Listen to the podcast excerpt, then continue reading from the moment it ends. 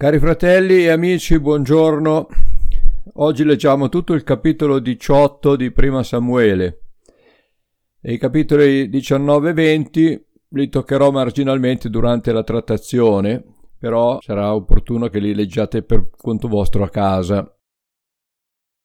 I versi da 1 a 4 parlano dell'amicizia di Jonathan e Davide.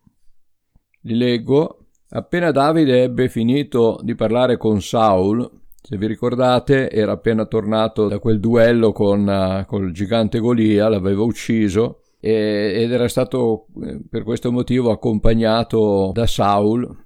Davide aveva ancora in mano la testa di Golia che eh, aveva tagliato con la sua stessa spada.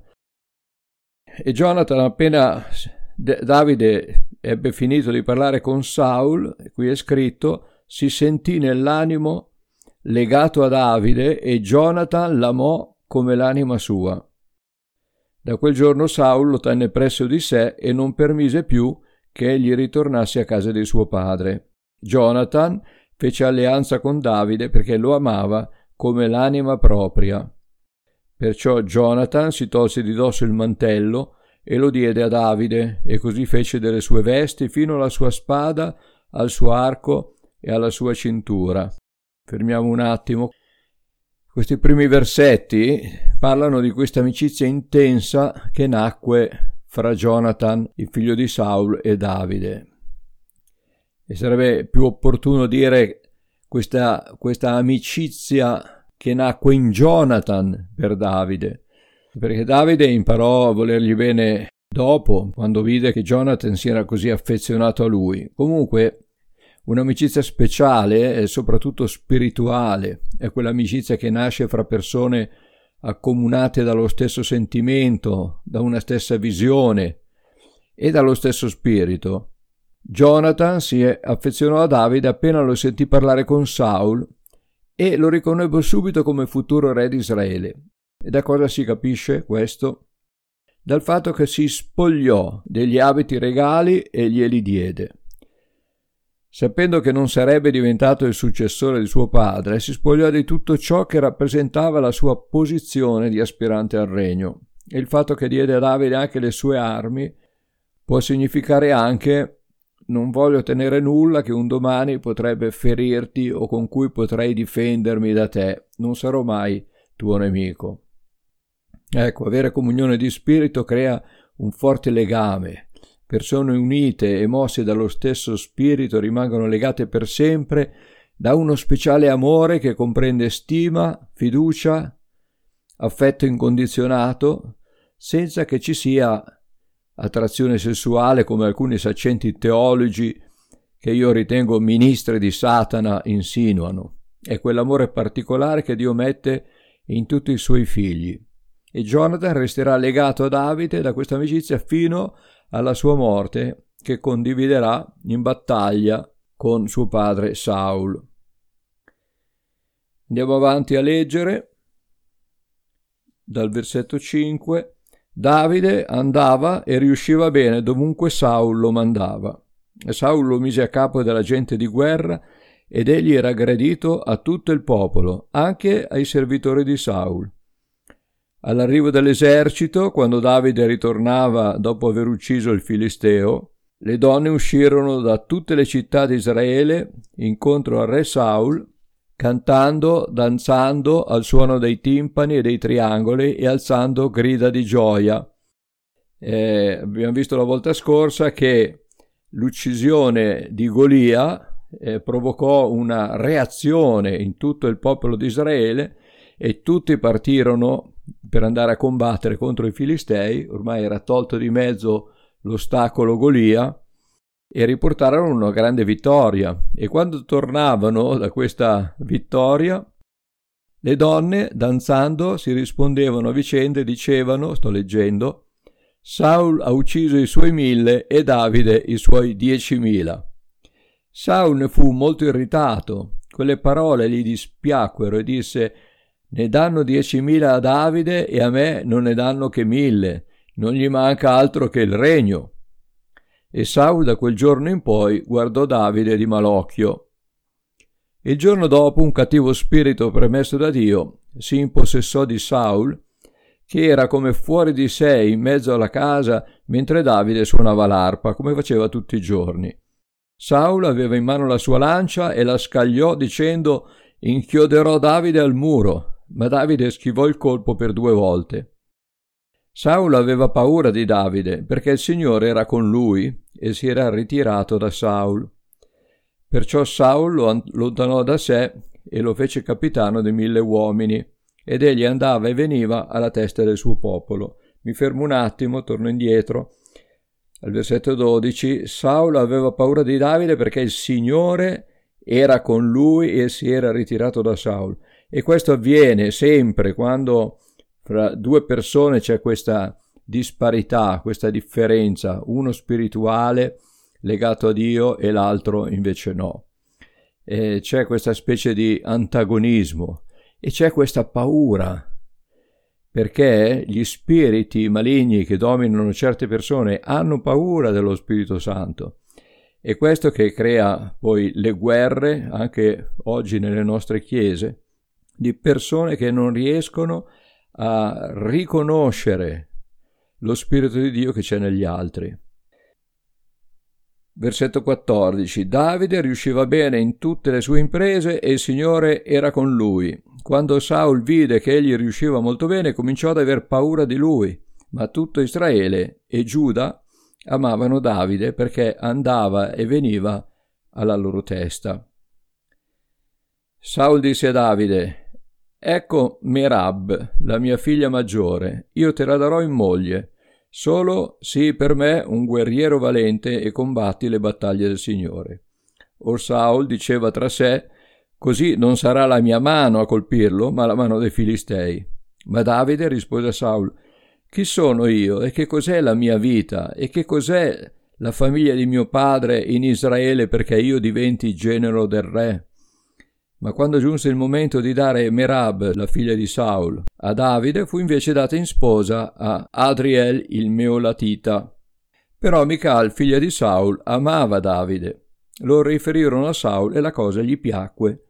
Saul disse, gliela darò, perché sia per lui una trappola ed egli cada sotto la mano dei Filistei. Saul dunque disse a Davide, oggi, per la seconda volta, tu puoi diventare mio genero. Poi Saul diede quest'ordine ai suoi servitori. Parlate in confidenza a Davide e ditegli, ecco, tu sei gradito al re e tutti i suoi servitori ti amano, diventa dunque genero del re. I servitori di Saul sussurrarono queste parole all'orecchio di Davide, ma Davide replicò, Sembra a voi cosa semplice diventare genero del re? Io sono povero e di umile condizione. I servi riferirono a Saul Davide ha risposto così e così. Saul disse, Dite così a Davide, il re non domanda dote, ma domanda cento prepuzzi dai Filistei per vendicarsi dei suoi nemici. E Saul aveva in animo di far cadere Davide nelle mani dei Filistei. I servi dunque riferirono quelle parole a Davide ed egli fu d'accordo di diventare genero del re in questa maniera. E prima del termine fissato, Davide si alzò partì con la sua gente, uccise duecento uomini dei Filistei, portò i loro prepuzzi e ne consegnò il numero preciso al re per diventare suo genero. Era molto zelante. Saul gliene aveva chiesti cento e lui duecento. E Saul gli diede in moglie Michal, sua figlia. E Saul vide e riconobbe che il Signore era con Davide e Michal, figlia di Saul, l'amava. Saul continuò più che mai a temere Davide e gli fu sempre nemico. Ora i principi dei Filistei uscivano a combattere e ogni volta che uscivano Davide riusciva meglio di tutti i servitori di Saul, così che il suo nome divenne molto famoso. Fermiamo qui la lettura e spiegherò quello che io ho capito da questo brano. Ho capito che quando un ministero è dato da Dio, i frutti si vedono e sono permanenti.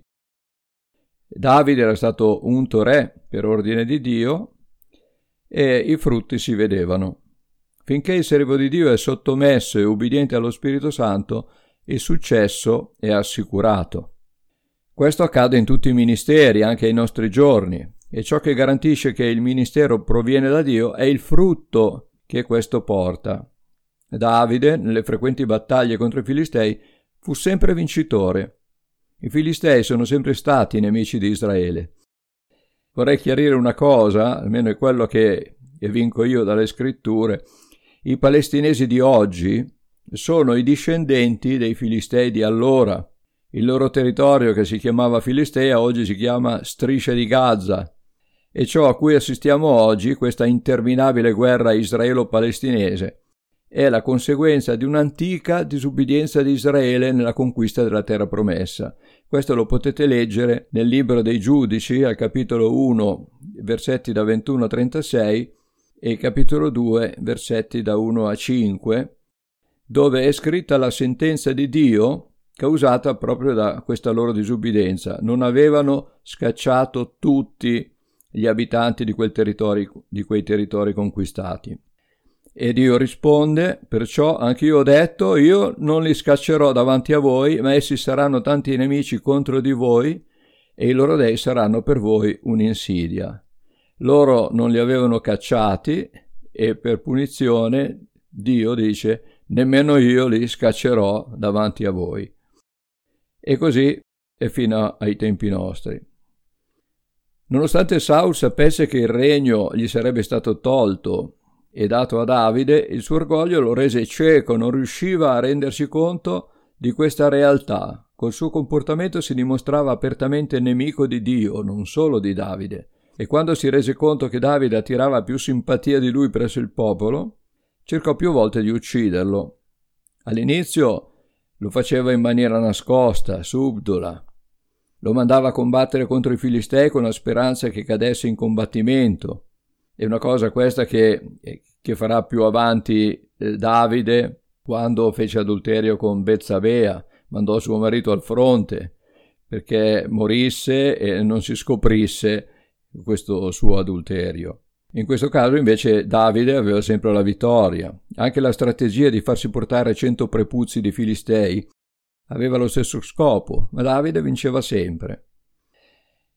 Dopo l'insuccesso dei suoi propositi, Saul diventò nemico dichiarato di Davide, il quale poi fu costretto a fuggire. Questo qui lo vedremo nei, negli altri capitoli 19 e 20. E qualcuno potrebbe obiettare, ma come? Dio lo fece ungere re di Israele e poi permise che Saul lo perseguitasse per tanti anni. Come abbiamo visto in una lezione precedente, Davide doveva essere temprato prima di rivestire ufficialmente il suo ruolo e queste esperienze da fuggiasco, perseguitato, gli ritorneranno utili quando diventerà a tutti gli effetti la guida di Israele. Questo accade anche oggi nel ministero cristiano, dove facilmente si incontrano contrasti, ostacoli, sofferenze di varia natura, ma in questo modo si viene fortificati, forgiati e resi stabili.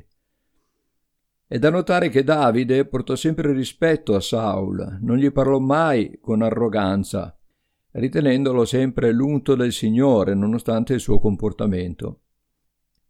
Saul, con il suo cattivo comportamento causato da questo spirito maniglio che Dio aveva suscitato, pian pianino perse la stima di tutti, perse la stima dei suoi servi, del popolo e anche di suo figlio Jonathan, i quali si affezionavano sempre più a Davide. È utile spiegare che cosa significhi il fatto dello spirito cattivo suscitato da Dio. Quando lo Spirito Santo si ritira dal credente, che col suo comportamento ribelle dimostra di non essere interessato alle cose di Dio, lascia aperto il campo a Satana, come spiegato nella parabola della casa vuota, in Matteo capitolo 12, vi ricordate? Lo spirito che era stato mandato via ritorna, trova la sua casa vuota, spazza e adorna, va, ne prende altri sette peggiori di lui e ritorna a possedere quella casa. Più o meno le cose per Saulo sono andate così. Dio l'aveva riempito di Spirito Santo, gli aveva dato tutte le, le doti necessarie per essere un buon re, ma col suo comportamento aveva lasciato fuori Dio dalla sua vita, era diventato disubbidiente, presuntuoso, orgoglioso e non rispettava le promesse fatte a Dio, non rispettava quello che Dio si aspettava da lui. E Jonathan, viste le intenzioni ormai note di suo padre, si schierò dalla parte di Davide per proteggerlo. Nei prossimi capitoli vengono raccontati tutti gli episodi che riguardano questa assurda persecuzione. E Davide diventa un fuggiasco, ma circa 400 uomini di valore si uniscono a lui e Saul inizia una caccia aperta per ucciderlo a tutti i costi. I capitoli fino al, al 20, eh, come ho detto prima, leggeteli, vi sarà utile. Io salterò la prossima volta al capitolo 21. Per oggi ci fermiamo qui. Vi auguro una buona giornata e il Signore vi benedica. Pace a tutti.